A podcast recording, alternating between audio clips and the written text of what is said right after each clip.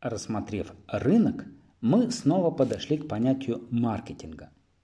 Маркетинг означает управление рынками, направленное на обмен товарами и услугами и налаживание отношений участников сделок для создания потребительской ценности и удовлетворения нужд и потребностей. Таким образом, мы приходим к определению маркетинга как процесса, в ходе которого отдельные лица и группы лиц получают то, в чем нуждаются, и испытывают потребность с помощью создания и обмена товарами и потребительскими ценностями между собой. Процесс обмена требует определенной работы. Продавцы должны искать покупателей, выяснять их потребности, создавать качественные товары и услуги, заниматься их продвижением, хранением и продажей. Такие виды деятельности, как разработка новых товаров, маркетинговые исследования, коммуникации, распределение товаров, ценообразование и обслуживание, являются для маркетинга ключевыми. Хотя обычно мы считаем, что маркетингом занимаются продавцы, но на самом деле в нем принимают участие и покупатели. Обычные потребители занимаются маркетингом, когда ищут необходимые товары по доступным ценам. Сотрудники отделов снабжения компаний занимаются маркетингом, когда отбирают себе поставщиков с наиболее выгодными условиями.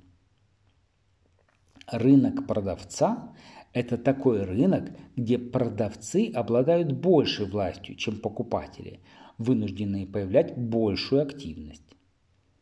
На рынке покупателя ситуация складывается обратная. Больше власти сосредоточено в руках покупателей, и теперь уже продавцам приходится быть более энергичными. Маркетологи должны учитывать, что на рынке почти всегда присутствуют конкуренты.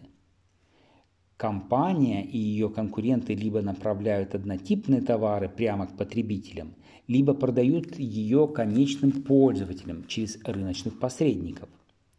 Все стороны, составляющие эту систему, испытывают влияние факторов внешней среды – демографических, экономических, научно-технических, политико-правовых, культурных. Каждый участник этой системы вносит свой вклад в создание потребительской ценности. Так что успех компании зависит не только от ее собственных действий, но и от того, как вся цепочка создания ценности в целом служит нуждам конечных потребителей. Например, IKEA, шведская компания по производству мебели, не сможет выполнять свои обещания поставлять на рынок товаров по низким ценам, если ее поставщики будут продавать ей свои товары излишне дорого. А Toyota не сможет обеспечить покупателей высококачественными автомобилями, если ее дилеры не обеспечат надлежащий уровень обслуживания.